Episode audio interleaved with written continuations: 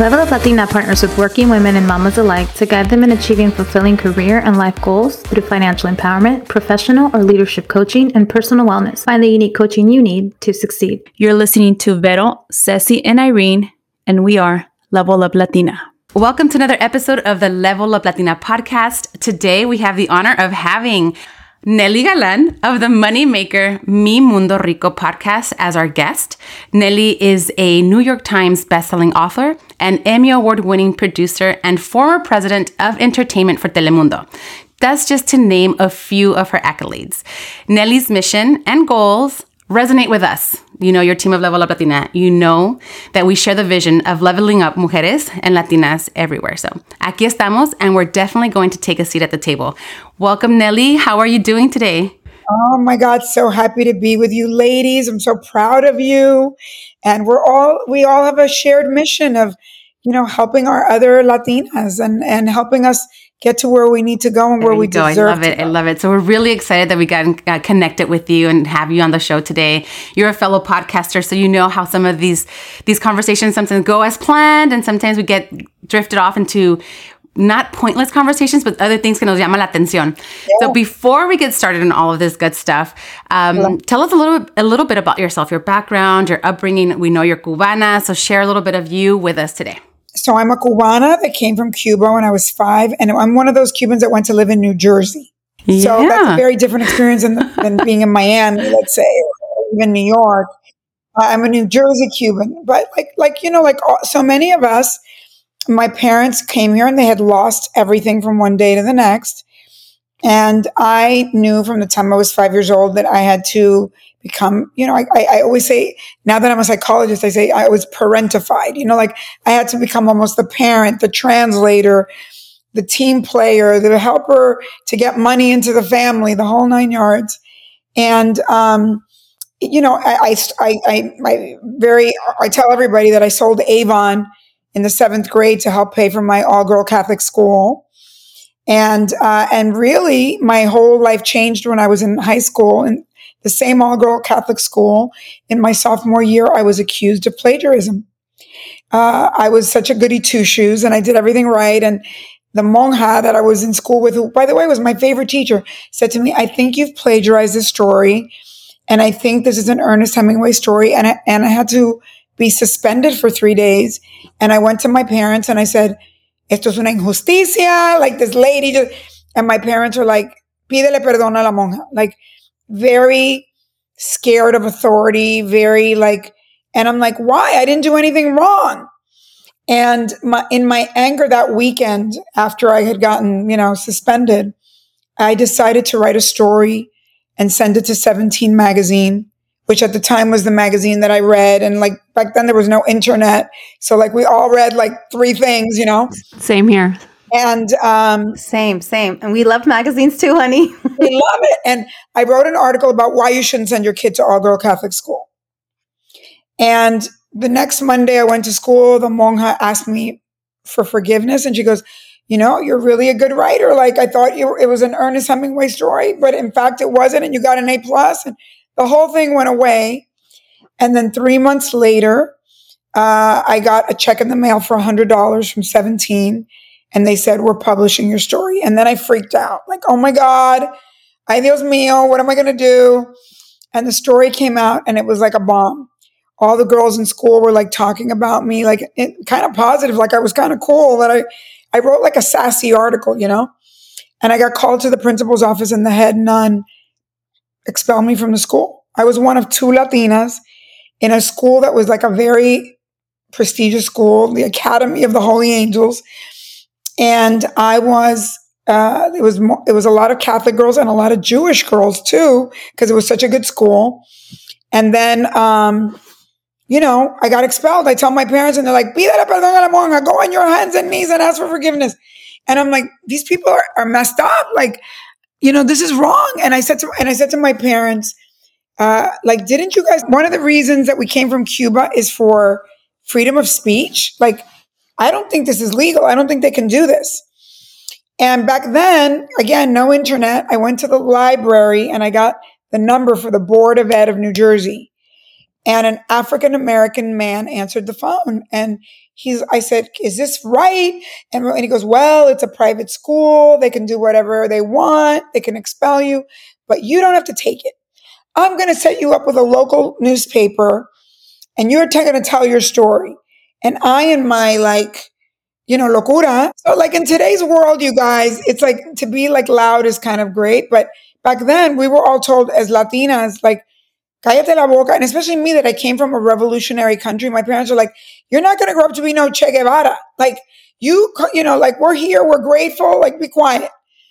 And I did the article and it, the next day came out, Cuban girl gets expelled for First Amendment.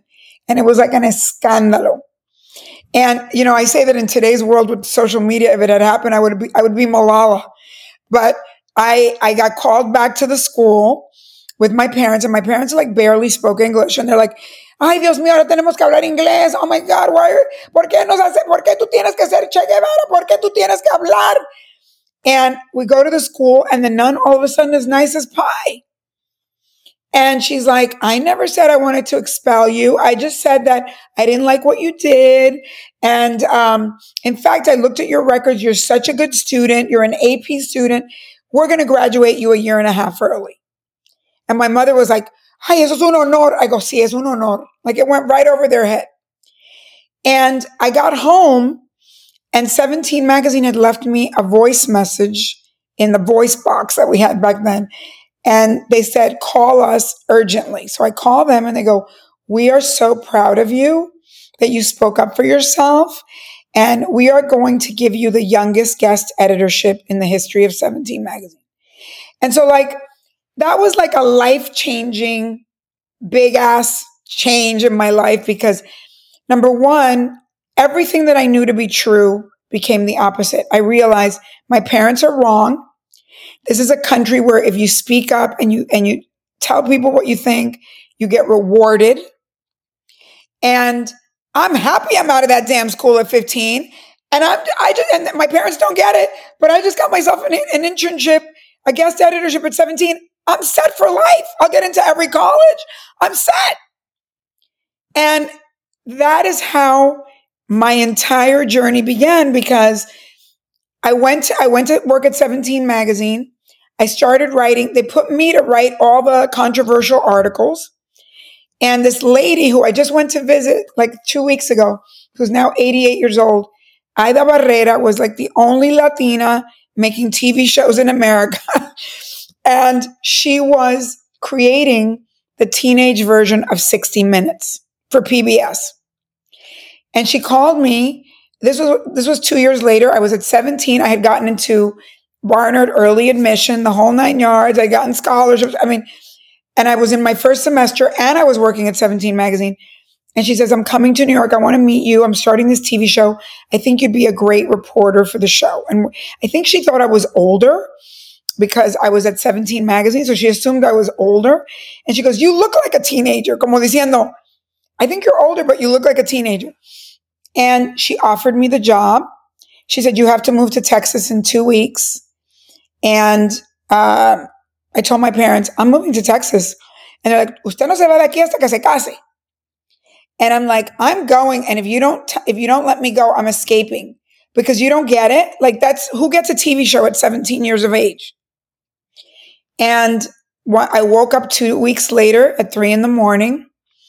I packed up a car. I had a little Chevy Chevette. I was like working, you know, I was working.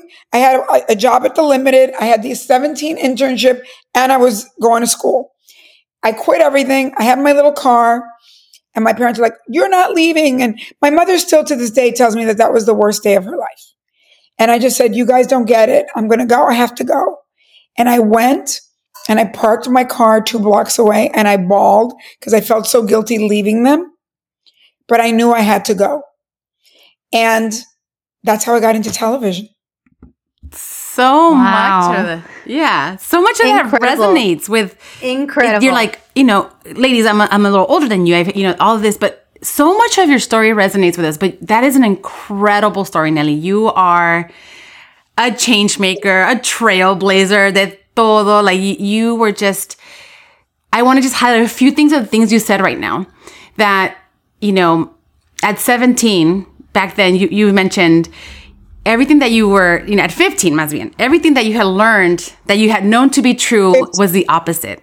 You were understanding and seeing your parents from a different perspective. Um, you know, things about, you know, even back then in America, one Latina producer making, creating shows. Um, just everything about your story resonates, I believe, with so many of us first generation Latinas that are still kind of making our way through life and prof- and establishing ourselves as professionals or you know being the first to go to college moving away from home not married um, getting the guilt trip for oh. you know taking off on your life you know i still got the guilt trip I'm still getting yeah, it never ends. Yeah, it never ends. It never ends. Con las no, no matter what we do, it's never enough because we're like, you know, have you girls seen the movie oh, like Water for Chocolate? So you know, like yes. the, the daughter in that movie, like the mother doesn't want her to marry, and I think that you know there is a version of that for all of us. Like our parents are so dependent on us and we're their everything and we've been like their guiding force in this country that they almost like girls i'm so much older than you guys and i'm now single again and i feel like they still don't want me to find a guy oh my goodness. Because now they're old and i'm taking I'm, I'm, i do not know if you guys know that i lived in la for 20 some years. I moved to miami because my mom got really sick and i took the last two years off. I just started my podcast in March because the two years prior to that, I had to handle my parents' old age. They were, my mom was almost dying and they were like living by themselves. They had food insecurity because my mom cooked and then she started not wanting to cook and they didn't want to say anything. And I mean, what I've been through for two years with my parents, I wouldn't wish on my, on my worst enemy. So painful. And now I finally convinced them kicking and screaming to move basically to a bougie country club place that they were like, no, no. And, and so it never ends. This journey that we all are in, you know, I'm a psychologist now and I realize that we, we all get thematic issues in our lives. And for those of us that are Latino, Latinas, our thematic issue is this like, you know, we have, we're tethered to our parents and to our families in a way that's dysfunctional. But at the same time, it makes us who we are. It makes us empathetic. It gives us all these great traits. You know, we, we, we may not be so philanthropic because we still have to give money to our parents, but we're philanthropic. Nobody just called it that. But it is a, it is not an easy journey. And if I'm telling you that when I've already made money, when I've, you know, like I want to help you guys so much because I always say, like, I don't know why more young women don't pursue older women. Like, we've been there, done that, bought the t shirt, got the house, got the, I've, you know, I'm only here on earth to help you guys because I'm done. I've done what I what I set out to do. But it hasn't been easy and I'm not going to lie and it's good for you guys to hear from somebody like me because I don't want you to have like false expectations of what life is. I said to you right before we started the podcast, life is an obstacle course just when you feel like you figured it out it's like it's like doing a video game you get to level two then you get to level three then you go oops made a mistake back to level one and that's the way it is and we are and latinos are not further ahead because we're burdened with so much baggage and burdened with parents that are still thinking they're in another country and they're stuck in time and so it's it's it not definitely easy. isn't easy Girl, oh yes. We can be here for three hours, mujer. Oh my god, I'm over here like this, like this. I'll be your therapist, girl. Let's do it. We, we all want it. We all want what you're bringing. We all believe it. Let's do this. It's like healing, just hearing. No, I was going to say, Ceci. I mean, it's going through the exact same thing. We're all we all have aging parents at this moment. Ceci's going through a very challenging time with with both her parents. Yeah, same here, Nely. The last two years has have been really, really difficult. My parents, in igual they have this big old house. They didn't want to sell it. And it really took me like calling people like, my parents need to sell this house. They can't, one, they can't afford it anymore. And second, it's too big for them. Ellos dos, right? My mom has been, you know, battling cancer for seven years.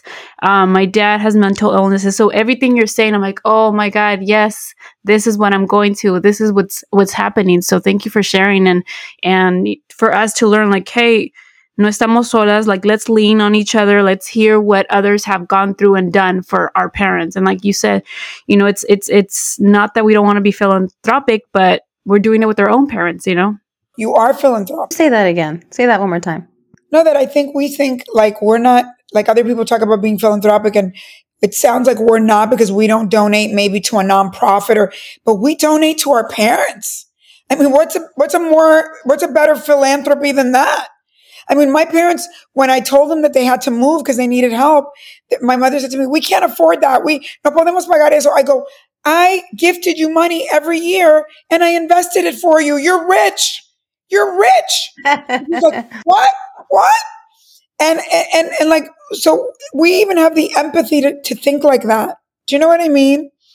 You know, other kids in America are so entitled that they don't even feel anything for their parents or their relatives or anything. Empathy, this empathy, empathy. that we're like programmed with. Listen, I made my son, when my parents were going through everything, I made him come and go to every time I went to their house to clean out their house, to do everything. And he'd say, Mom, and they would be yelling at me. And he goes, Mom, how do you do this, Mom? He goes, How do you like take it? And I said, Because in life, you complete what you begin. And I said, you don't, you don't, can't think of them right this moment when they're screaming and yelling at you when they're viejitos. You have to remember all the times that they did everything for you. All the time. It makes me cry. I think that's the hardest part is when we get older. Tú siéntelo. Cry, like, cry, cry. As kids, we don't, you know, I have four little ones and I always wonder like, my husband tells me they're not going to remember this part of their life. They're not going to remember all the things that you did for them. They, they, they lived a whole life before they start remembering things. And a lot of that is sacrifice, right? And then even then, there's still so much that goes that we pour into our into our children.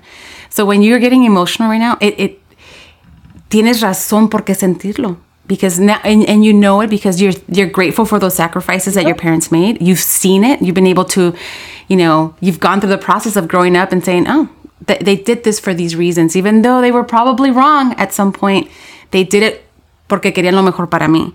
And then that's what we do for our children. And and and we can't hold it against them when they don't understand and don't you know they don't want to partake in our later you know later in life with us. I don't know. I can't even imagine my kids not wanting to. I think that kids in America are so not into old people and so not into, and I, our kids are growing up in this country. And I think you have to explain to them the importance of older, of your, of your grandparents and of older people. And listen, my parents, uh, I think, I think also you have to, you guys have to remember that I've had an entire career in TV and then I, I also went back to school at 45 and got a doctorate in psychology. And that really helped me. And I, I would say if I had to give one piece of advice, it's go to therapy early because, you know, I, I waited to go to therapy later in life. And I, and I realized all of these dysfunctions that we all go through. And also I got taught as a therapist, meet the patient where they are. In other words, your parents did the best they could. Their intention was good they did a lot of messed up things because whenever we change in life in a drastic way, whether you go from being poor to rich or rich to poor, or you go from being like, you know, in a place where you live that you're the, you're the majority and then you have to immigrate to another country. Those are like horrible traumas. And those traumas, you know, make you behave in a way that is dysfunctional.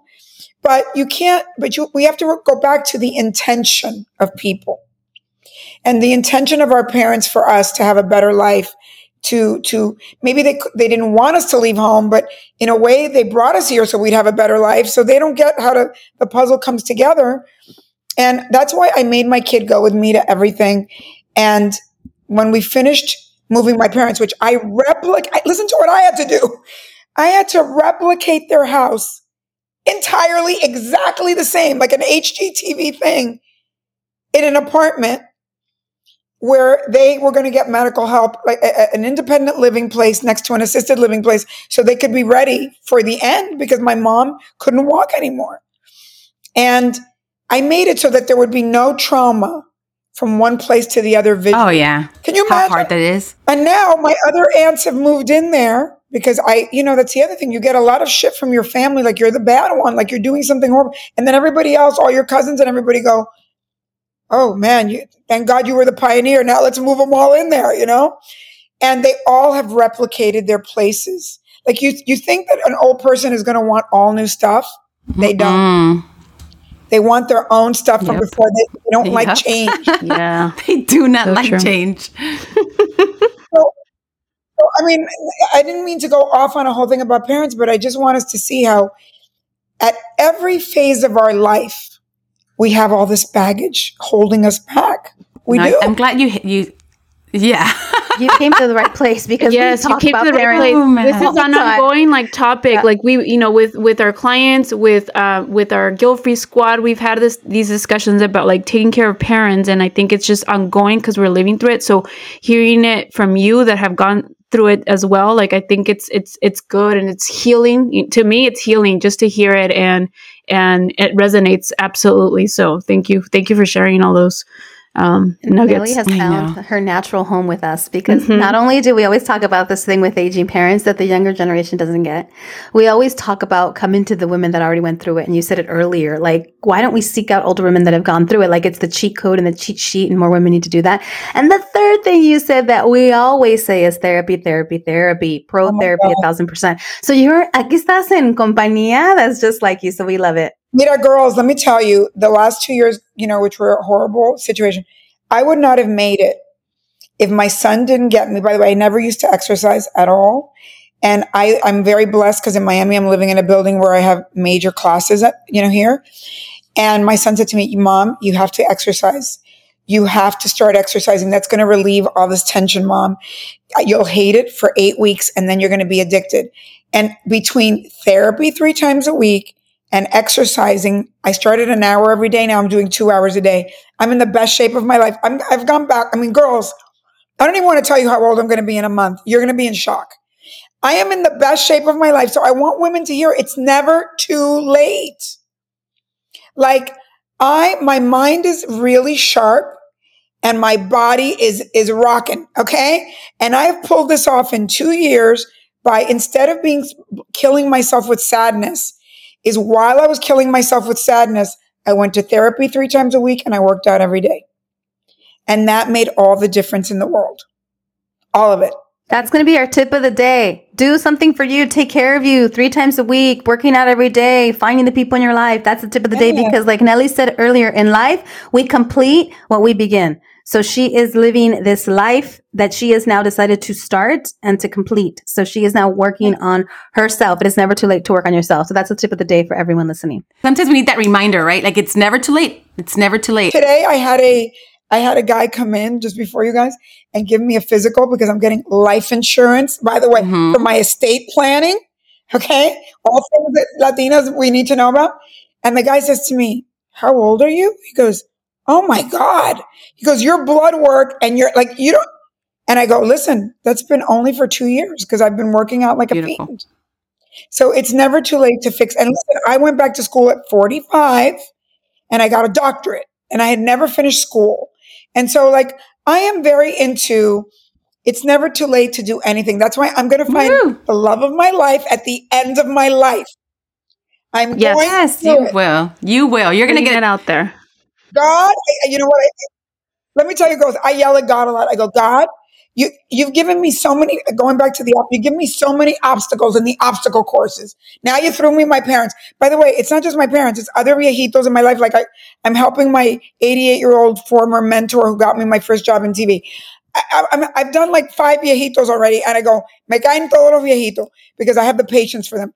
But I said, God, okay, I have done, I've been a good girl. I, all I want, I, I will help, I will help every other Latina in the world, but I want the love of my life There's, at the end. and that's it. And I'm, I'm, I'm There's one thing that we do is we definitely make things happen. Okay, we just uh, so the manifestation we're gonna we're gonna manifest that with you. We're gonna yell it out to Diosito. We're gonna yell at him too. So you've mentioned you've you've had like I said uh, such an amazing life up to now. You're saying you're turning sixty. You're gonna make it even greater. So we've learned that you went back to school at 45 for your doctorate. So you have a master's and a doctorate in psychology.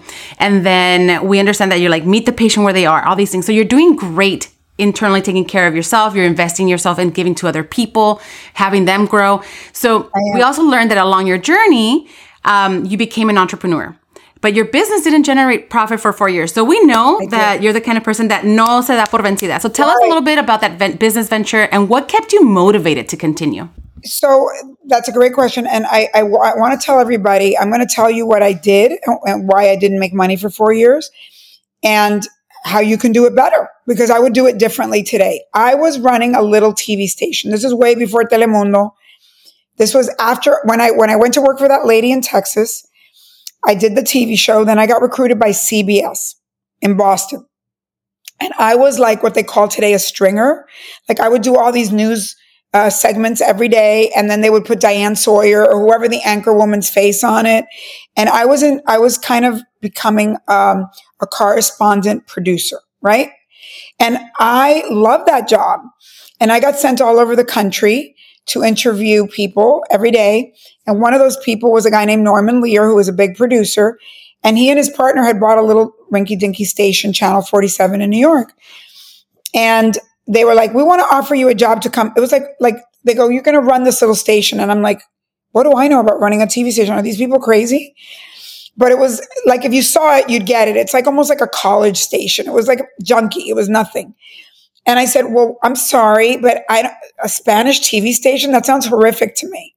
I go, I'm going to be, I'm en route to being a network correspondent and I want to grow up to be like Barbara Walters. And the guy goes, Really? Because that sounds like a factory worker. You have two guys here that are multimillionaires, about to be billionaires. We own a TV company. We own all kinds of companies, and we're buying a little TV station.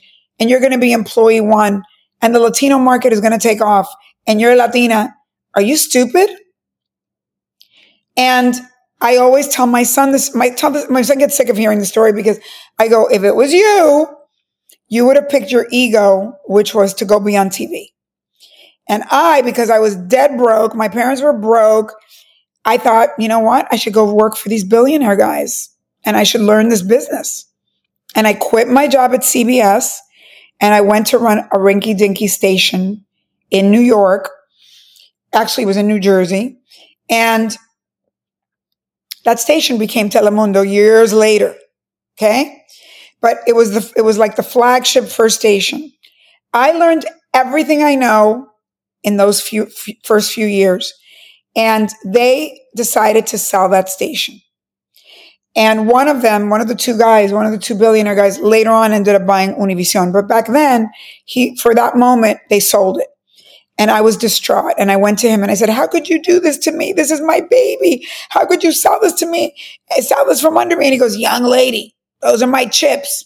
You want to play? Go get your own chips. And I was like, este viejo odioso. And the guy that was buying the station offered me to stay. But I was like, nope, I'm going to start my own business. But I didn't know what the hell I was doing. So I decided to start this like TV production company or whatever. And four years, now they gave me like a little bit, they gave me some money and they gave me a car as a going away present. I moved to New York City to a fourth floor walk up in the East Village, rent control, $300. I, my parents every day would come and visit me and they'd be like, Ay, Dios mío, ¿por qué tú no eh, consíguete un trabajo? No quieres ser emprendedora. No, like, se te va a ir la belleza. No tienes un hombre. Oh my God. And for four years, I kept at it and kept at it and kept at it. And I took jobs at, from CBS, from my old boss at CBS, doing reports on the side. I mean, I took I had like three jobs. And it was another time when I was like yelling at God, like, Dear God, I mean, really? Like, can you throw me a bone here? And I went and I met with everyone in Hollywood and everybody turned me down. Every single person turned me down. And I called my old boss, the viejo pesado, And I say, okay, que, que en paz descanse, because he just died a year ago. And he says to me, What are you complaining about? When I was your age, I started a business. For 10 years, I didn't make money, and then I became a millionaire. You're only on year four. And I kept at it, I kept at it. And in the fourth year, I got my first piece of business. And in fact, I was telling my son this story in the beach because he came to visit me last week. And I said, then I went from, it was famine and feast. I went from nothing to, and there's a biblical quote for the uh, word that was perfect for this. I said, a quickening happened. And a quickening is when everything comes to you at once, like everything. And then people think you're an overnight success. So in the fourth year, I get my first piece of business, then I get my second piece of business. And then I got so much business because I was the only Latina around when the moment hit, like the Latino thing hit. And my first client was HBO and they asked me to go help them launch HBO in Latin America. And then they said to me, we're doing black comedy specials. Do you want to do a Latino comedy special? I'm like, yeah, I guess if I knew what I was doing. And that's where I met the father of my son, Paul Rodriguez, the comedian. And then I ended up with him years later. But anyway, and then I got a call from ESPN and they said, Do you want to launch ESPN in Latin America? I go, I know nothing about sports. And they're like, Well, we're going to give you a sports uh, tutor and you're going to figure it out. And I did. And then I got a call from Rupert Murdoch, who nobody knew who he was. He was coming to America and wanted to launch six channels in Latin America and needed somebody to develop Latino shows. So I went from nothing to honestly, girls, like a year and a half later, I was a millionaire.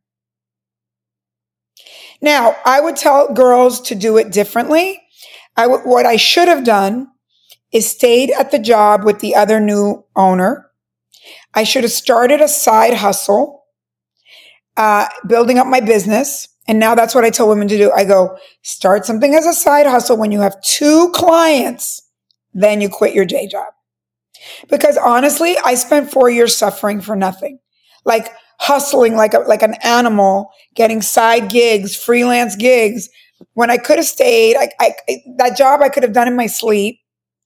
I could have checked the box and I could have had a side hustle and got, I would have gotten to where I was going anyway because what's the key to that story? Timing. Timing. You may have the best idea in the world. Listen, right now I'm on the board of companies. I'm on a particular board of a, of a company with a, a dear friend of mine who's a who's a founder. And his timing, he, for years, he was struggling. His timing hit. You know, I had the right idea for a company, but my timing took four years. Sometimes your timing takes 10 years. So in that process of that four years, five years, 10 years, don't struggle. Make it, do it as a side hustle. So that's how the whole thing started. And from there, I had my own business launching TV channels uh, around the world for different companies. And I started making shows. And then t- uh, the, the station that I originally ran, that guy bought 10 stations around the country over a number of years, turned it into Telemundo, and then he died of a brain aneurysm. And when he died of a brain aneurysm, his family was like, We don't care about the stupid Spanish network. He was an older Jewish man that happened to love Spanish and spoke Spanish, and he was into the Latino market. So when he died, the family was like, We don't want this. And it went into bankruptcy court. And Fox and Sony went after it. Sony bought it. Sony at that time was my client. I was launching their channels for them in Latin America. So this is important for you girls to hear because why did I get the job as president of Telemundo? Not because of my creativity, not because I made shows, because I had fiscal responsibility for channels before. I knew how to run. I had learned, by the way, I learned how to run a channel and do the fiscal part, not because I, I didn't go to college. I mean, I went one semester. I didn't know anything about finance. So, but I got, I had this job and I had to pretend like I knew what I was doing. So I hired a tutor, a Latina tutor who taught me how to do financials. And so it's like today going on YouTube. And because I had that financial acumen is why I got the job to, to run Telemundo, not because of all the other skills I had. Isn't that crazy? Okay, so Nely, you're absolutely spot on because the truth is we all need mentors or accountants or life coaches. So we need people to compensate and fill in the gaps and to teach us what we don't know. We don't know everything. So, so cool. Kudos to you. Mentorship is everything. Hiring that tutor, getting the knowledge you needed. That's what level up Latina coaching is. And people need to recognize that they need support and help from an outside source. So congratulations, number one, on doing that. Number two, our favorite, favorite other profession is authorship. You're an author. You wrote Self-Made, which is beautiful, and you created the Adelante movement. Tell us a little bit about why you wanted to write this book and what made you stand behind what you created, which was the Adelante movement. Well, I don't know if everybody knows this, but uh, when I was still running my company, my my entertainment company, I get a call from NBC and they say, uh, who I, by the way, who I had sold, helped them, helped my whole team sell Telemundo to NBC. And they called me and they said, we want you to be on Celebrity Apprentice. Do you guys even know the story? And I'm like, what? And they're like, yeah, we need you. And I go, I don't have time for that. I'm making like 500 shows for you guys. And they're like, we're not asking you, we're telling you because Donald Trump is kind of nasty, especially when it comes to Latinos. And we have a lot of celebrities on the show we need a Latina because we just bought Telemundo and we want somebody who can talk back to Donald Trump. And we know you're not going to take shit from Donald Trump. And I said, okay, I'll do one episode and that's it because I don't have time to do that. And so I go on the celebrity apprentice and he screams at me in the first episode and I let him have it. And, you know, you guys, just so you have some perspective, I have had now before this as clients or as bosses, eight billionaires okay, who have yelled at me, screamed at me, whatever. And I've had to find my voice. I didn't come out of the womb with a voice. I had to some I had to take acting classes. I tell everybody Olivia Pope is my teacher because Shonda Rhimes wrote her like a chingona and Shonda Rhimes is really shy and I'm like I'm just going to read Olivia Pope over and her scripts over and over again. Like you have to practice being a chingona with your friends. Like if somebody tells me that girl just told me that, go, let me tell you what you could have said and you have to practice. So when the moment comes, you're ready to tell some man, like I've had men come on to me and I go, you know what? If you were 30 years younger, you'd be the first guy I'd go out with. But now I'm going to be your daughter. So let's treat me that way. The daughter you love. You got to deal with it. I've dealt with it. I mean, it doesn't get worse than working in Hollywood, okay? And I, and I have not been me tooed. I have not, I mean, I have handled it. So if I can do it, anybody can do it. Okay. I'm not saying I, I listen, I feel for women because it, especially when you're young, but you have to, you have to practice and gr- create a voice for yourself. So anyway, I go on The Apprentice. I yell at Donald Trump, but in a very refined, business-like way. And when we stop taping the episode, he goes, you're not going anywhere. We're going to get too many ratings together. And I stay and I stay and I stay on the show. And when the show airs, and I, this is the beginning of self-made, so that's why I'm telling you the story. I got 1 million letters from women of color. Not just from Latinas, from black women, a lot, from Asian women, from Middle Eastern women. And they're like, all the letters were the same. Like, how did you learn to speak truth to power? Did you go to Harvard? Like, how did you, who are you? And the LA Times did a whole story about how many letters I got. And I realized that was the beginning of a thought in my mind. I'm like, oh my God, I'm a hidden figure. I'm someone that behind the scenes is doing all these stuff. And all these women, they don't aspire to be J-Lo or Beyonce. They're aspiring to be a businesswoman, like I aspired to be. My role model in life growing up, I had a poster of Sherry Lansing, who became the first woman president of a studio, who was Jewish. And I remember seeing an American Express ad of hers in Vanity Fair and I ripped it out and I turned it into my poster. That's what I aspired to be. And I realized reading these letters, like these women are looking for somebody that looks like them and they want to hear their story. And off of that show, I got booked on, on a speaking tour with Donald Trump's agent got me a speaking tour to speak at 30 Fortune 500s. And all, and I, I was like, I don't even know how to speak in public. But the women were asking me questions. They're like, are you just, did you get a Harvard MBA? I go, no, I haven't even finished college. I started out as an intern and assistant. And they're like, oh my God, how did you do it? So that was the beginning of that thought. The year after The Apprentice, the economy crashed. And I was in a huge deal with NBC to produce many. I was Tyler Perry Latina. And that year, the economy crashed and they said, we can't buy all these shows from you. And so they, they had to give me a big payout because they canceled a big order. And at that time, my son was in the eighth grade. I mean, the third grade. He was eight years old in the eighth, in the third grade. He was not doing well in school. And he said to me, mom, I'm never going to go to college. I hate school. You didn't finish school and you've done really well. And I go, hell no. And I thought, dear God, if I were to die in a year and my son would grow up thinking that school's not important, that, that would kill me. And I said to myself, I'm dropping everything. I just got a huge check. I've already made money. I'm going to go back to school. And it was, and I will tell you that was a hard decision too, because my agent called me and he goes, Are you having a nervous breakdown? What's wrong with you? You're at the height of your career.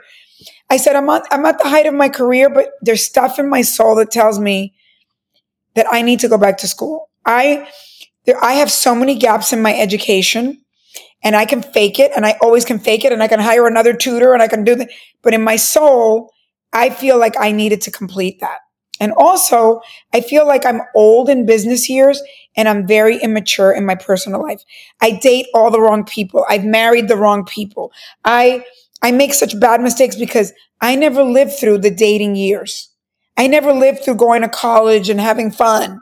I never, I, I went from 15 years old to working to being in television to being an executive and I'm immature. And so I went back to school and it was hard because the first semester I was in school, my professor said to me, you write like a rapper.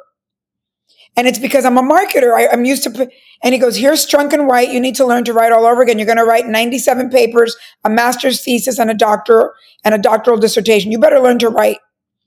And I came back and at the time I was in a relationship and my mate said to me, he told you what? He goes, I would quit if somebody told me that. I go, I really liked it because you know what? He doesn't care who I am or what I've done. He's telling me the truth. And I did write 97 papers, a master's thesis, and a doctoral dissertation about the psychology of money in multicultural communities. So are we connecting the dots now why the book came out? And when I and when I and when I left school, which by the way, I had 20 different nervous breakdowns during school thinking, am I insane? Why am I doing this? And one of my mentors in school said to me, you are in process. This is going to take you to a higher place. You've taken four years off. I did a six year program in four years year round. I took myself on a trip around the world at the end because I promised myself, if you you complete everything you begin. If you can just complete this, you're going to take yourself on an incredible trip around the world, which I did. And when I finished, I knew what I was supposed to do next. I knew that I had to start with Latinas. And then I knew that I had to help other multicultural women. And I knew that we were in the boat we were in because we were lacking financial literacy and we were lacking really understanding the financial system of this country. And no matter how much I sit on boards where the Coca-Colas of the world and the Walmarts of the world and all these people tell me Latinas are the number one emerging market in the world, which means we're the number one shoppers. We're the number one economy. And African American women are after them and, and Asian. And if you put them all together, they control the economy of the world. As much as they say that, we have not taken that in. And I realized that my obsession with dealing with my pain as a child in my Latino programming. Now I was dealing with my pain as a woman. And I wanted to align with other women and their pain about not being financially independent, not having your own economy. And I, at that point, was a wealthy woman that, that, that got there, not because I learned from my parents, but because I had eight billionaires mentoring me and I invested my money. You guys know in my book, I say, don't buy shoes, buy buildings. And those buildings helped me be able to retire at 45 years of age when I only started buying them at 31. So in 14 years, I made all the money of my life, not in television, but in real estate. So I knew that my new calling was to help other women. That was it. I love it. I love it. Oh my God, Nely, you have thrown so many great nuggets que nos podríamos pasar aquí toda la tarde platicando. Like, en la verdad, en verdad. Well, I want you guys to hear it because I want to do a retreat. We have to do a retreat with you, Nely. No, we'll do a retreat with you. I you. Could do it. Yes. I would love to do it. Let's, Let's do, do a retreat. And let me tell you something. Uh, I think that, you know, I, in my, I really want to send you guys all my book because in my book, I say a few things that I think are very important. And that is that life is your mission, mission, two parallel tracks, mission and money. And money comes first. And that sounds very, you know, I, I go all over the country and I meet Latinas that run nonprofits and I go, excuse me, are you rich? And they go, no. I go, you're not allowed to run a nonprofit. I can run a nonprofit. I'm rich. You're not rich. You need to go make money and take care of it. You're going to take care, take care of the whole world. You're going to end up being my age and you're going to wake up resentful because no one's going to take care of you when you don't have a pot to piss in.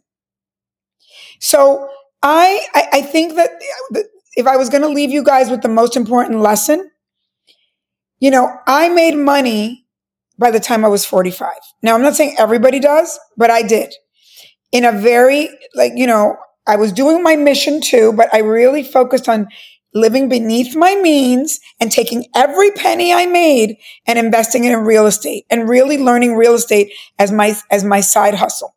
Okay. My side, my side hustle has, um, surpassed my mission five times in money. Okay. Maybe 10. So it, once your money part of life is, is done, right? That you're done. That doesn't mean you're not going to make more money, but it's not your number one priority.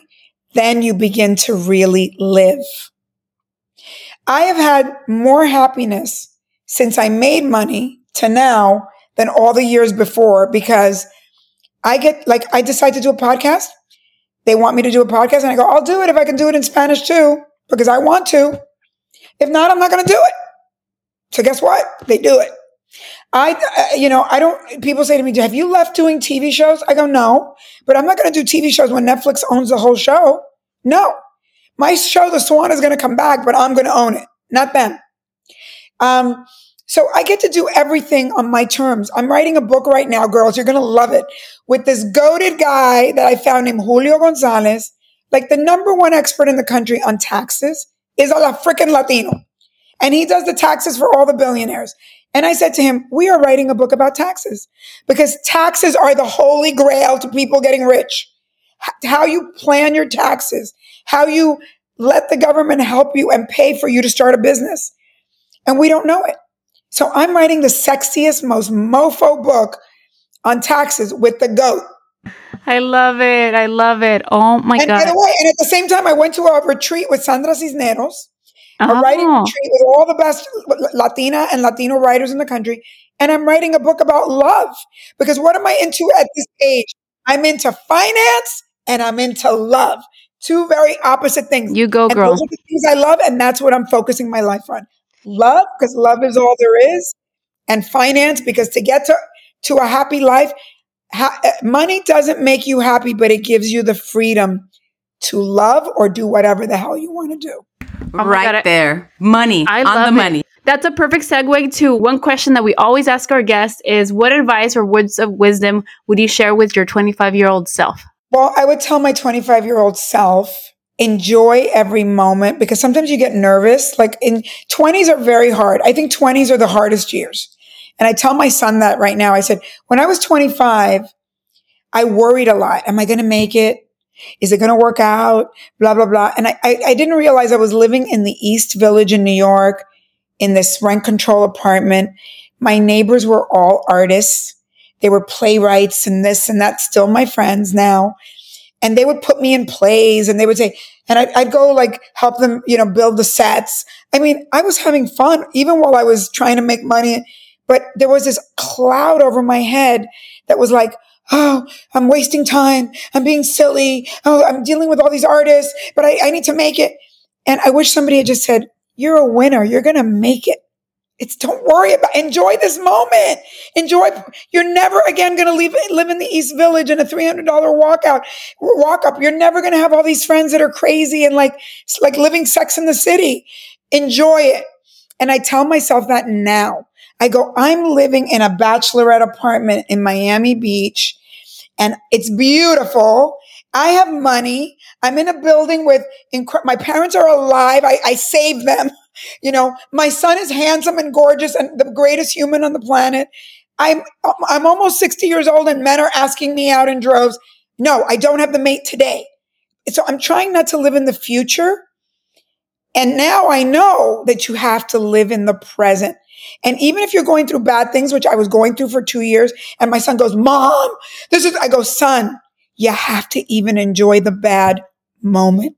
So when the good moment comes, you really treasure it. I treasure everything I own because I worked for it. I made the money. I didn't make it overnight.